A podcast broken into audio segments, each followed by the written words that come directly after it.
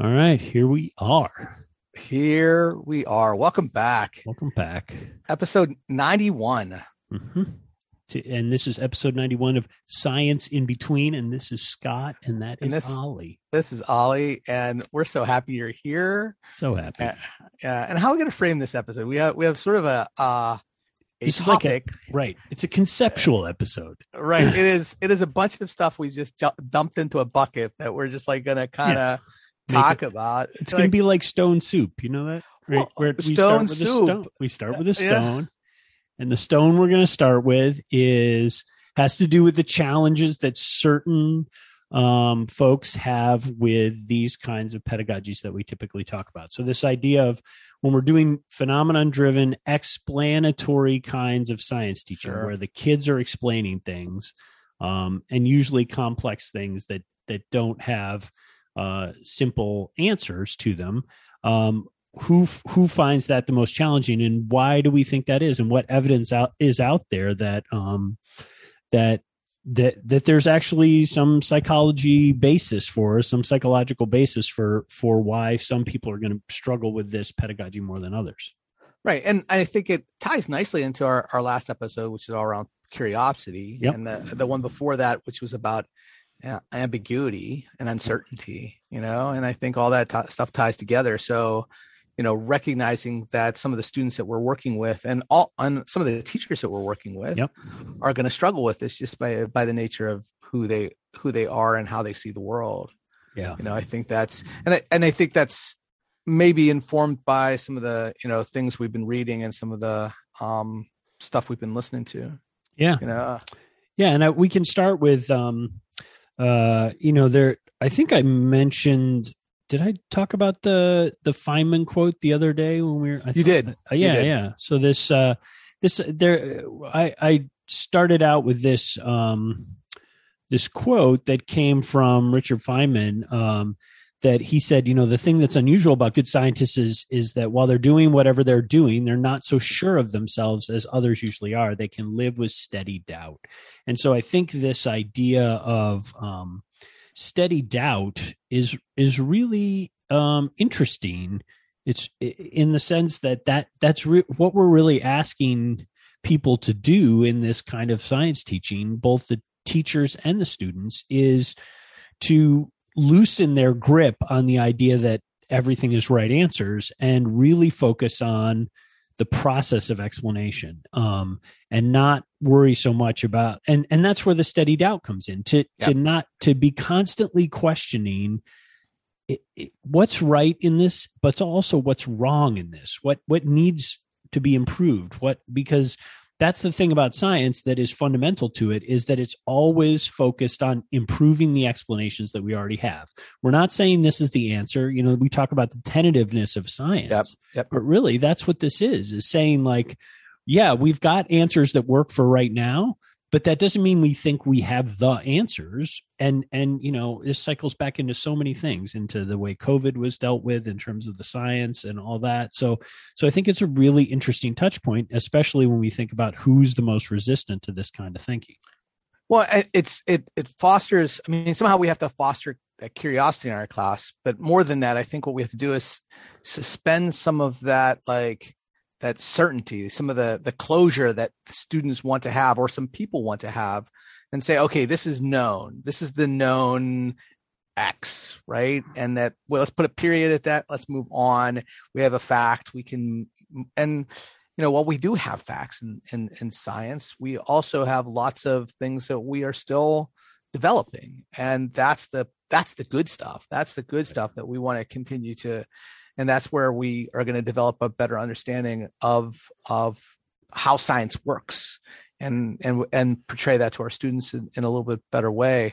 I mean i i guess you know for me there the the intersections for this come from you know i was ta- talking about um I, probably this has come up in a couple episodes um the against the rules podcast with michael Mhm. lewis yeah and so the the latest episode uh was about mansplaining, which you know it's Mm. it's funny because here you you and I are you know two you know older white men you know talking about stuff. So we're Yeah. we may be mansplaining, but what the um what the episode's really about is people who don't have a whole lot of knowledge about stuff and then talking about it as if they know the stuff, right? Mhm. Yep. And that is, you know, the episode starts. And I want to. This isn't going to be a review of the Michael Lewis podcast, but I am going to talk a little, you know, interject a couple parts of it because the the the episode starts with the story of a of a writer who is gets invited to a to a, a party, and she's uh a, a, she had written a book about Eadweard Moy- Muybridge, who is the uh, you know famous photographer. He's uh, you know it, it- he was sort of like the father of motion pictures, and because he was able to capture motion through you know a bunch of photographs and then tie those together into a motion picture. And so he's credited as being that guy. And so um she's at this dinner party and she meets a guy and they're talking about this and and he's like oh you should read this book. And here he's telling her about her own book Yeah. as if you know she should you know she really doesn't know what she's talking about. He knows what she's talking he knows better. Yeah. and we're going to have those people who come into our classroom those students who come into our classroom or even teachers who come into the classroom who may come from that position of thinking they know right and what really not knowing. Mhm. and and then putting up resistance to asking the questions or even engaging in the process because they're just like hold on dude i already know this stuff. Why would i and i you know i had that sometimes with you know students i've i've worked with and i'm sure you have too and and some of it may be gendered certainly um and some of it may not be. Um i think there's you know not to bring in the dunning kruger thing but i think that Yeah. you know there's been that's been studied as well is Mhm. that you know there's you know people overinflate their knowledge of things and it's typically the people who have, who have the the least knowledge or the Yeah. least you know It's not the very beginners; it's the Right. novices that are Right. the, that are. uh, It has been described as stupidity mountain, right? right Which is which is like right after you're you're just when you're first beginning something, you know that you don't know, but then in that initial phase of starting to know something, you weigh your confidence grows faster than your than your competence, right? That's the way they describe it. Your confidence Yeah. grows faster than your competence. And one of the things that actually describes expertise is the flip-flopping of that. Right? Where your competence actually starts to exceed your confidence because that that's the sign of of a true expert somebody who's questioning their own um correctness about things right that that ability to say i'm i'm not sure about it. you know it goes again it goes back to what we were just talking about with feynman so this yeah the dunning-kruger effect of of the relationship between competence and confidence is fascinating stuff and and mansplaining certainly is one gendered example of that right where um, men are men seem to be particularly uh, good at being overconfident about their points of view not Yeah, that and we, not, not that we would ever do that No, no. I, well, I, I think I, I have a pretty good understanding of the limits of my understanding, you know? And so I, I don't, I try not to wade into places where I have no business. I have no business being in, right? right And I know that there are much smarter people than me, you know, and, and I'm, I surround myself with lots of really smart, talented women who, you know, uh, continue to, to teach me things. And that's the, I think it's humbling and it's also awesome. And, you know, um, and you've had the chance to meet some of those folks. So that's, I that's have. been, yeah. and i and i think but i think uh as much as those people are important i think you, the way that you orient yourself in the world is what really matters. And probably you could look at the reason that um you have these you know this group of exceptional women. And i i would certainly say that my historically i have had that as well right? My yeah, absolutely. any of my closest friends have been women throughout my life. Um but i think part i i don't want to you know talk about how great we are but i do but i do want to say that But that we are pretty great. I mean, we are pretty great in fairness. But i think part of it may be that the orientation to the world of not trying to mansplain all the time Oh, is part of the reason that we have female friends instead of them not wanting to be around us because we're so freaking annoying because we're always mansplaining to them. So um so i think they probably go hand in hand right? That that the orientation to the world that um you're always a little less confident of your of your abilities and your understanding of things is actually what um, you know opens you to the opportunities for those sorts of people to to you know want want to care about you and want to uh, be around you. So um but yeah i think this this uh is a really it's a really important thing um for a lot of reasons but it but in the in the context of what we're interested in the the idea of like there are two groups that i think this most impacts in in this in these practices so one of them is especially high school teachers, um, because high school teachers tend to be very confident in their content. Content, right? Yeah. Um, and therefore, and want to explain it to other people, and often think they're good at explaining it to other people. Yeah. Which sometimes they may be. Um, in, in as if respects. as if the explanation is one itself, like the you know the the, the key of the realm, right? It's the thing right. that's gonna, you know, if they can explain it really well, that's the the acumen of a really good teacher. Is like, you know, and it also demonstrates to to the students how smart they are. Yeah. You know, I I worked with I don't know if I've said this before, but I worked. Yeah, that's the other that's the other group of people that we have to talk about. Yeah, the right. students who are used to being right answer person. Yeah. Well, I had a, I worked with a teacher who would always put like this really really hard test question on a, on tests. I don't know if I've mentioned this before, and I'm like, yeah, I think. You did you teach this? Did you teach this? This is a really hard question. And she's like, I always want the students to know that I'm smarter than them.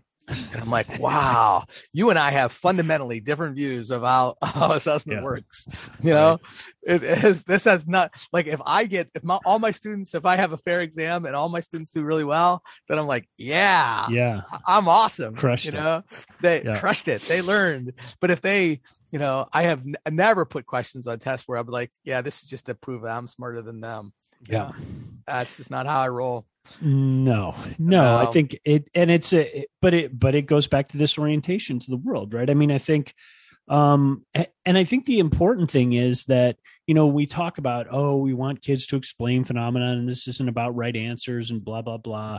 Like it's it seems like we're only talking about science but in reality we're not talking about science only. I mean i think that's part yeah. of the point of this. I mean some of the work that we're that uh, we were talking about before the show is adam grant's work about think again and the importance of of being able to rethink your own ideas. And that that doesn't is not only in science that happens everywhere. Yeah. like you're you have to um be able to be willing to rethink your ideas and and defining that as a core characteristic of intelligence. Because i think you know going back to some of the other saws that we've had in the past on you know this idea of like how do we find define intelligence right? Currently we lean very heavily uh, on an intelligence that's based on being able to remember and recall quickly the correct answer to things right? So trivia night sort of definitions yeah. of intelligence. And and then that seeps across then to um, to convince people that they are therefore intelligent which leads them to an overconfidence problem where they where they then become a mansplainer right? So the, these things are all interconnected. The way we define intelligence is actually a pernicious problem in this in this system because it gives it reinforces the people who have this particular kind of overconfidence.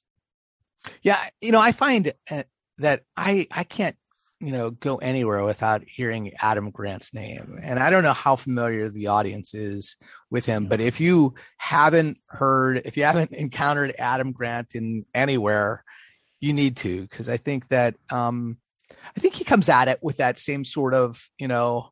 I mean, here's a really smart guy. I mean, he is just brilliant. Like he's a um he's a i guess a uh, organizational psychologist. Is that how you would describe him? Yeah, I think. And so. he works it for U- UPenn, you know, yeah. University of Pennsylvania, and uh, and the guy's just fascinating. But if you listen to his podcast, which I just started to probably a few months ago, like his position, like you go, this is somebody who's really curious, but then he'll drop in like this this stuff that he knows, and you're like, mm-hmm. wow, he's really brilliant too. Mm-hmm. And then he's constantly you know, like highlighting the work of the people he works with or the people mm-hmm. he's read or the friends of his and it's just like oh a friend of mine did this or this is a you know colleague of mine who studied this and i just think that that positionality to you know his own expertise mm. I think is, you know, the model, right? Yeah. I mean, it's the model of like, here's a really smart, you know, accomplished guy in terms of having all of these books and all of this research to back him up and he's working at like an elite institution and he's in he's just like he's TED Talk guy and like yep. like he's everywhere. Like I follow mm-hmm. him on social media, all the socials, and you know, I'm constantly sharing that stuff with friends. But the, the other part about it is that like he just comes off as being somebody who's humble and curious. It's the competence and confidence, right? Yep. And, yeah, and, and that's you know, if, if you write a book about being open to changing your mind, then then yeah you better be ready you you better be you know walking the walk too right? right, i mean absolutely so i think there's something to be said for that yeah i mean he he um he talks about uh he he talks about this these three roles like this is another thing we were talking about um yeah. which was that, that there are three when, when you're in a difficult conversation, there are three very traditional ways to respond to that. So that they're the preacher, the prosecutor, and the politician. So the preacher is you're trying to convert somebody to your point of view. The politician or the um, prosecutor is you're trying to disassemble the case of the other person, right? You're trying to to break their case down and and and destroy it. And then the politician is the person who only wants to talk to people who have the same view as them so they don't want to talk to to opposing viewpoints. And so these three are the sort of patterns of talk that typically exist for people in unproductive conversations where they're not going to change their mind and they're not going to rethink their ideas and not make them better. Um, and and he contrasts that or it is contrasted because i think this was a study by not him but somebody else um, with the scientist which of course we love because that's what we want right? But it right. but it does get at this idea of like well, ideas are better if they're tested against other ideas, right? And if all they're tested against is the ideas that agree with them, they can't get more robust. They they just get weaker and more inbred, right? So um, so I think that's a really you know interesting thing about when we talk about how these ideas develop in classrooms like the ideas that kids have will be stronger if they have to get pushed against by other kids ideas. But if the only ideas in the classroom that matter are the teachers it en- it ends up that those ideas become very weak that they, they're not useful to kids and they and they don't remember them because they're just like nothingness right? So this because they haven't been tested against anything. They're not pushed. They're not asked to really understand them and see why and how they work. So um, so yeah, I, I, found that really interesting that that the three versus one sort of yeah. um, way of defining this this and they call, that and he, again. and he labels that that person a scientist right or the, yeah. the, the, the scientist. Right. Um and i i think all of it comes back to the questioning right? All of it comes out you know based on the kinds of questions we ask right. and the types of how we frame that. And and i i think that's i mean one of the things I think about when we talk about stuff like this is how you know I'm not like I was never when I was when I taught science I never really was a big history of science guy.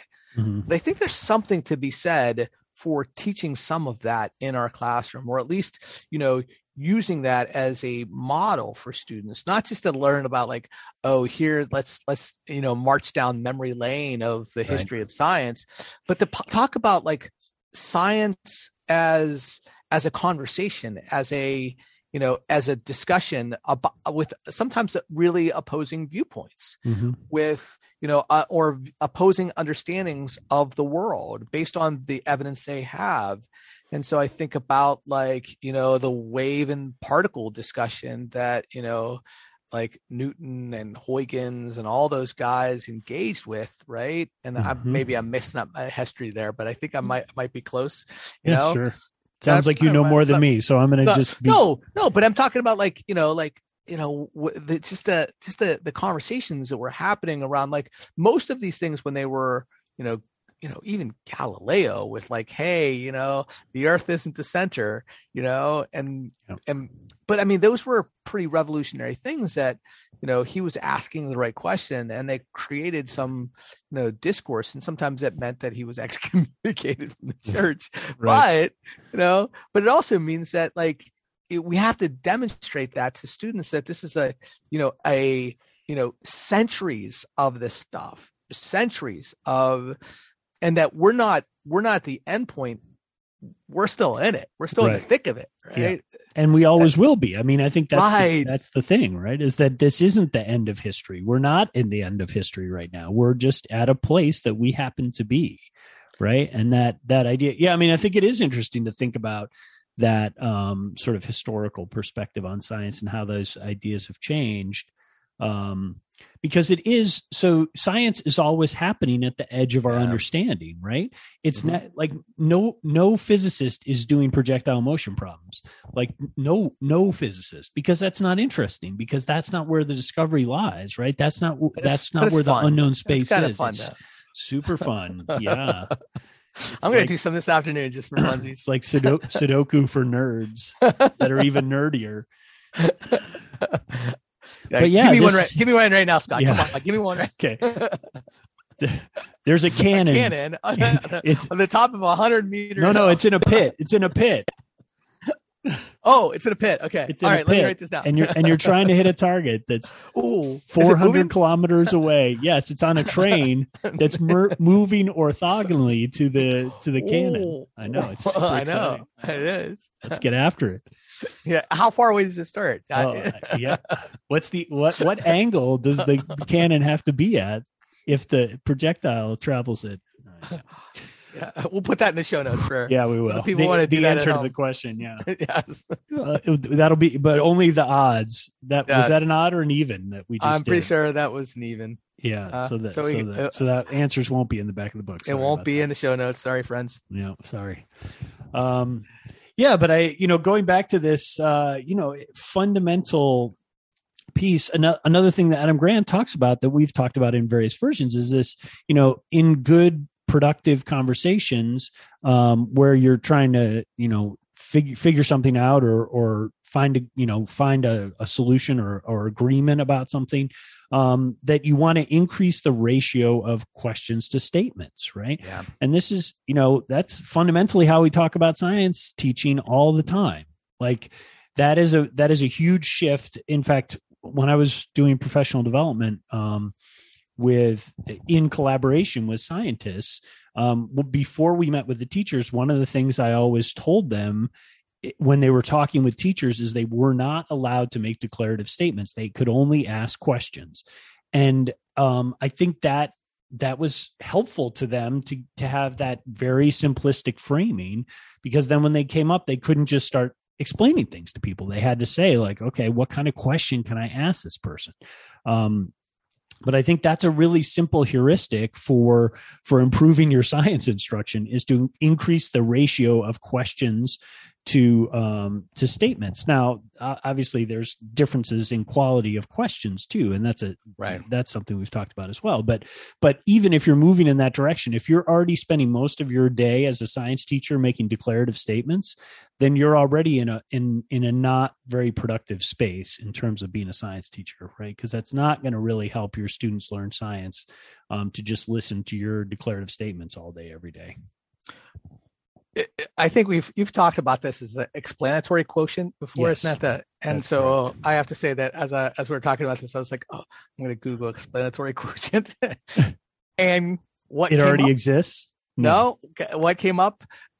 Episode eight of Science in Between. there you go so there you go. Look at that. right so so that means i have that ip now it's out You there in the world It- it and is. no if anybody else tries to use explanatory quotient in some ted talk of theirs adam grant i'm looking at you don't you do it No, if he's out there listening, i'm Then- coming for you adam grant if Uh, you, if you Well, I, I think this what what I think is what's what's nice is that I, it connects to another. I don't want to go back to Michael Lewis, but the Uh. one part of the Michael Lewis um podcast that I think is relevant here is it comes back to gender, and it comes Yeah. back to the willingness to um suspend doubt or to be curious. And Mhm. so what what this was a study that was referenced, and what what happened was they gave the scientists gave tests uh, to to male students and female students, and found that female students left questions blank more regularly than male students did. Male students just would take a guess, Yep. and so um, what he did w- the next time that he did this test was he said you can't leave anything blank. You gotta you gotta take a take a so everybody answered the questions. And he found that um the percentage of people that got the questions right or wrong were the same. Like mm. the the male population didn't perform any better than the female population, and the and so they were just more willing to take the stab and just be like, ah, I'm gonna. This is why it's working. But why does that? Why is that relevant here? I I think if we're going to create discourse in our classroom in which people are going at listening ideas of things, we have to be really conscious of the fact that they're going to be male students who are going to be like the ones who are like, ah, I know the answer, or these are the ideas. Right. And sometimes our female students are going to be less, you know, less willing to do that or more hesitant to do that. Um, if we don't, you know, somehow foster an environment in the classroom where we're just like, look, it's okay to bring evidence-based ideas to this. It's okay for, you know, we're going to come and people are going to be right and people are going to be wrong and it's okay. Mm. It's okay. And what we're trying to do is to come up with a basis for moving forward with, you know, unpacking this in some sort of way in our classroom. Um, yeah, it was interesting as you as you were describing that. I was wondering, and and I I have thought about this for exactly thirty seconds. So um, so I make no claims that this is a deep thought, um, but it made me think about is part of what's going on there a shift uh, uh, or is it built on the notion of how we define confidence? So in other words, uh, maybe if we define confidence as the ability to be sort of self-reflective and not jump in and just go off half cocked with some idea that you have that you think is right and you're going to then you know defend that half cocked idea. Um if if that's how we define confidence then that might shift the way that even we think about you know what that study was trying to study. Um but i think you know this your point about um what what is this what what is this likely to do in classrooms is it is going to impact these the these high level of confidence kids which do as you say tend to be gender wise more male, more male. um it is going to impact them in ways that are going to make them uncomfortable right and and we've certainly seen that both both boys and girls but i've seen it more with boys for sure Absolutely. in these classrooms where um especially initially they get very frustrated with this like just i need to know the right answer because i want to be right. Like i don't want to have this conversation where we don't know the answer and we're just talking about it. Like that's just a waste of time. Like you know the answer just tell me what the answer is so we can just get the answer. And i think that um you know goes back to some of these ideas about pick, picking phenomenon, for example, picking phenomenon that are complex enough that um, they don't have simple answers, and so they can be talked about um, in classrooms in meaningful ways. Because if this is the problem with the the tasks that we typically give kids is, and physics is probably the worst example of this. Is yeah, is we strip away all the complexity, right, and then we just make we make the questions not the questions that we ask not really hard in the sense that they require thinking, but hard in the sense that they have a lot of little ticky tacky um, complexity to them, uh, uh, uh, complication. Let's call it that. Instead of complexity, it's complication. So um, you have more things in the equation that are missing that you have to fill in, or more parts of the, you know, more conversion of units that you have to yeah. deal with, or whatever it is. So it's not a meaningful complexity; it's just complication to make the problem harder is that a scientific term the tiki taki i i want yeah it's definitely yeah it's totally tiki tiki rikki tikki tavi was that a that was a that was a mongoose i think. It might have been I way back it, that killed, killed cobras I, that yeah. absolutely just showed our age right there or at least I, your age. Yeah I'm, my I'm age a, old yeah. Yeah. yeah. right. Ricky, young ricky, young, tavi yeah. Yeah. We'll put that, that in the uh, show notes right after the the uh the um all the youngsters. problems all the youngsters out there are, are googling Rikki Tikki Tavi. It's a little scary. At least the, at least the eight year old Ollie thought so. Yeah, it's a little scary. You know, no, man, you can still you can still buy it on Amazon. Rikki Tikki Tavi. Yeah, you can get it for seven ninety nine. The story on, on VHS. Oh, oh, look at this! a short story in the eighteen ninety four anthology, The Jungle Book by Rudyard oh, Kipling. Wow! Wow! Yeah. Well, I think uh, you, you read it in its original, right? Yeah. Well, of course. Yeah. I, I mean, Rudyard Kipling and I hung out together, so it was Oh. he, he. I got to read some of the early drafts of Rikki Tikki Right. Tavi. You, you guys sat around and drank absinthe together. Yeah, right. Well, yeah, so we'd pour it over the little sugar cubes into a glass, and then we'd say, "Tell me a story about mongoose," and he would say, "Okay." Is that the actual plural of mongoose? I don't Is know, mon- man. It just sounded right to me. Mongoose. It does sound- It does sound right. Well, it's like octopuses instead of octopi, right? I don't know. Uh, I don't Yeah. know at all. It's I, I was never really good at the plurals for No. animals, especially like the, the the tough ones, like pride. You know, I Yeah. think it's not the plural? Oh, of- that no, but that's uh, a grouping. That's of- not the plural. That's Oh. like what is a group? Like a murder of crows and a oh, yeah, pride of lions and a yeah, yeah, yeah. That's just. Uh, you know. Ticky tacky of mongoose.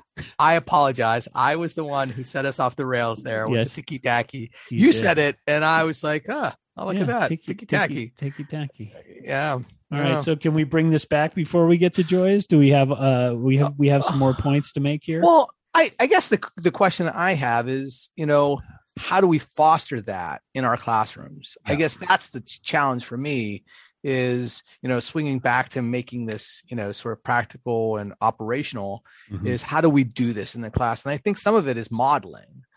I think that's probably pretty critical Yeah. is that, you know, we have to, um, whenever pe people bring ideas to our classrooms, you know, I think that we also have that same, you know, what's interesting is I, and this is again, like less than 30 seconds in my Yeah. brain. So just two or um, two or four seconds. two or four seconds. But I think about like when you talk about those roles that Adam Grant talks about in terms of the, you know, the preacher, the prosecutor and all that, and then the scientist. Mhm. I wonder how often we as teachers take some of those sort of positions when students bring ideas or bring, Sure. you know, questions to our classroom and that we, I don't want to say attack, but we approach those questions from that same sort of aspect, right? Yeah, sure. And that what that does is that models the type of discourse that we want to have in the classroom and and that we, you know, are communicating something different than what we want to happen in our classroom. Yeah, for sure. I mean, if you think about like the prosecutor certainly is really well aligned with the notion of a misconception, right? Which is to Yeah. say that you're going to label the think that a kid's thinking as wrong that needs to be fixed or replaced, right? So Yeah, not yeah. it's it's a deficit based perspective. They all all these things line up, right? So th- so that's the prosecutorial version of teaching, which is to say, I'm trying to find what their argument is and then tear it apart so that they will realize how bad it is. And um and then much more typically we're the preacher, right? Which is we're just trying to convert people to our ideas. Um and you know, I think And that's where like we have students who go, I'm going to put I know the right answer for the test, but I don't believe any of this. right. You know, that happens Yep. a lot in physics. It's like, yeah, I know the right answer is the balls hit the ground at the same time, but I don't actually believe it. right. You know? Yep. And No, to, to to talk about podcasts again, there was a This American Life recently about not believing your eyes, and one of one of the stories within that was about the wildfires in Paradise, and people had been displaced from Paradise down to Chico, California, and talking about families whose parents were the parents in the family were climate deniers, and the kids were in these classrooms where they were learning about the increase in in carbon dioxide in the atmosphere and the changing in, you know the increases in average temperature over time and all this stuff um and the kids having to manage this like they're being told in school and to your point it's like their parents are literally telling them well to get the grade you just got to say what the teacher says but you don't have to believe it because it's not true because all that Right. stuff is nonsense um so yeah that that pov is very much you know the preacher point of view um which is you're trying to convert them to your perspective. Um so yeah i think there are really close analogies uh if not outright identicalnesses between those between those three. And so what we are saying is not surprisingly what we want science teachers to be more like is more like scientists we want scientists. be scientists, right? Write that on, put it, put a sticky note on your forehead and say, you know, be Yeah. scientists. Like, ask questions question your own understanding don't don't be so confident in your own um, in your own understanding of things because um, because you're not right because there isn't right and right is not the way to think about it because then you get into misconceptions and all that sort of stuff about how bad kids ideas are right? Yeah. So yeah i mean i think operationalizing it the, the other thing i would say there there are two things that are important. So one is task right? So what tasks are you asking your students to do? If the tasks are simple and straightforward and have answers easy answers then those are bad tasks, whether those are projectile motion problems or whether those are procedural labs or whatever. So the first thing you have to do as a science teacher is select good tasks for your students to be engaged in. And then the second thing, which is what you were talking about, Ali, is is modeling and specifically modeling the talk, right? Yep. If you talk like you know the answers, then that's how they're going to think science works. Um, so that's that's not good right so so you have to model you you as the teacher um, do the most work in establishing the norms, the discourse norms in your classroom. How do kids talk to each other? How do they talk to you? How do you talk to them? So the way that you do that sets up is is your environment, you know, a church, a courtroom, a political rally, or is it a science classroom? And and you get to choose to a large extent which of those places you want your classroom to be. And um and i think that's but it's hard because most te- most teachers and maybe not just most science teachers are either one of the first two. They're either the the preacher or the prosecutor. Yep. Yeah, and I think you know, I think we have to inner uh, embrace our inner Sesame Street, right? It's mm. it's the I think it's Elmo that says asking questions is a good way to find things out, there and I think that's that's the I don't know the theme of the the show, or one, another theme of the show is that yeah. questions are pretty darn important, and but I think modeling how that happens in our classrooms is the critical thing, and. Be less like the preacher and the prosecutor. What's the third one? The third P? The politician. So that's the politician talking to only people that agree with you, which I think teachers are probably less guilty of because right. only because kids know less about the stuff that we're that we're um, talking to them about. But but yeah, I mean, I think this idea of like leading with curiosity, not judgment, like all of the, you know, we're we're saying the same things over and over again in different ways, right? And sure. I think everybody recognizes that. But that also means that there's some fundamental truth to them, right? That there is something at the base of this that says science is a process of making ideas about the world better. And that's our goal is to have kids have better ideas about the world that are more robust more productive more explanatory right? Um not a bunch of ticky tacky facts that they memorize or rikki tikki tavi facts or any of those not, kind of facts. None of those right. facts. None of those. No. No no, no ticky tacky no, that's a, that's a whole. We could do a whole podcast on even what is a fact, but we're not going to do that today. Uh, well, put no. a pin in that. Post truth. Post fact. Uh, wow.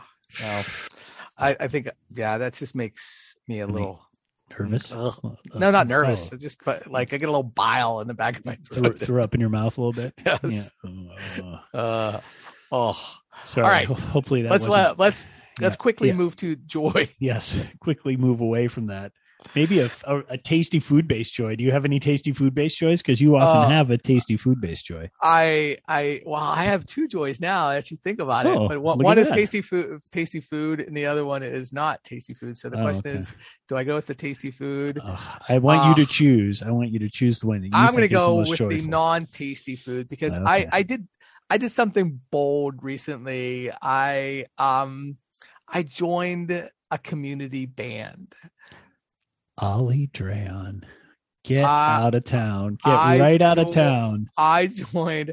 So I played the trumpet in high school and I still have it. Actually, I have two trumpets. I have like a really nice one that my son uses and like sort of like the one that, you know, I was my starter trumpet. It's all beat oh. to heck and everything. And, and, uh, you know, my son still plays and, you know, I was like, you know, I, you know, so I was, I was playing with him, you know, when he first started out, I really enjoyed mm-hmm. it. And I was like, you know, you know, next community over is started a band, uh, with like just some younger people and some older people who just want to get together and play their instruments. So we had our first practice recently. Now we're doing like Sousa marches. We're doing like all. We're doing like well, I, we, it's all over the place. We're doing uh Beauty and the Beast. We're doing uh Pearl Pirates of- Jam. no Pro Not yet. Jam. Not Uh, yeah, uh, I don't think that some people in this group would know who Pro because the one didn't know what Pirates of uh, Caribbean was.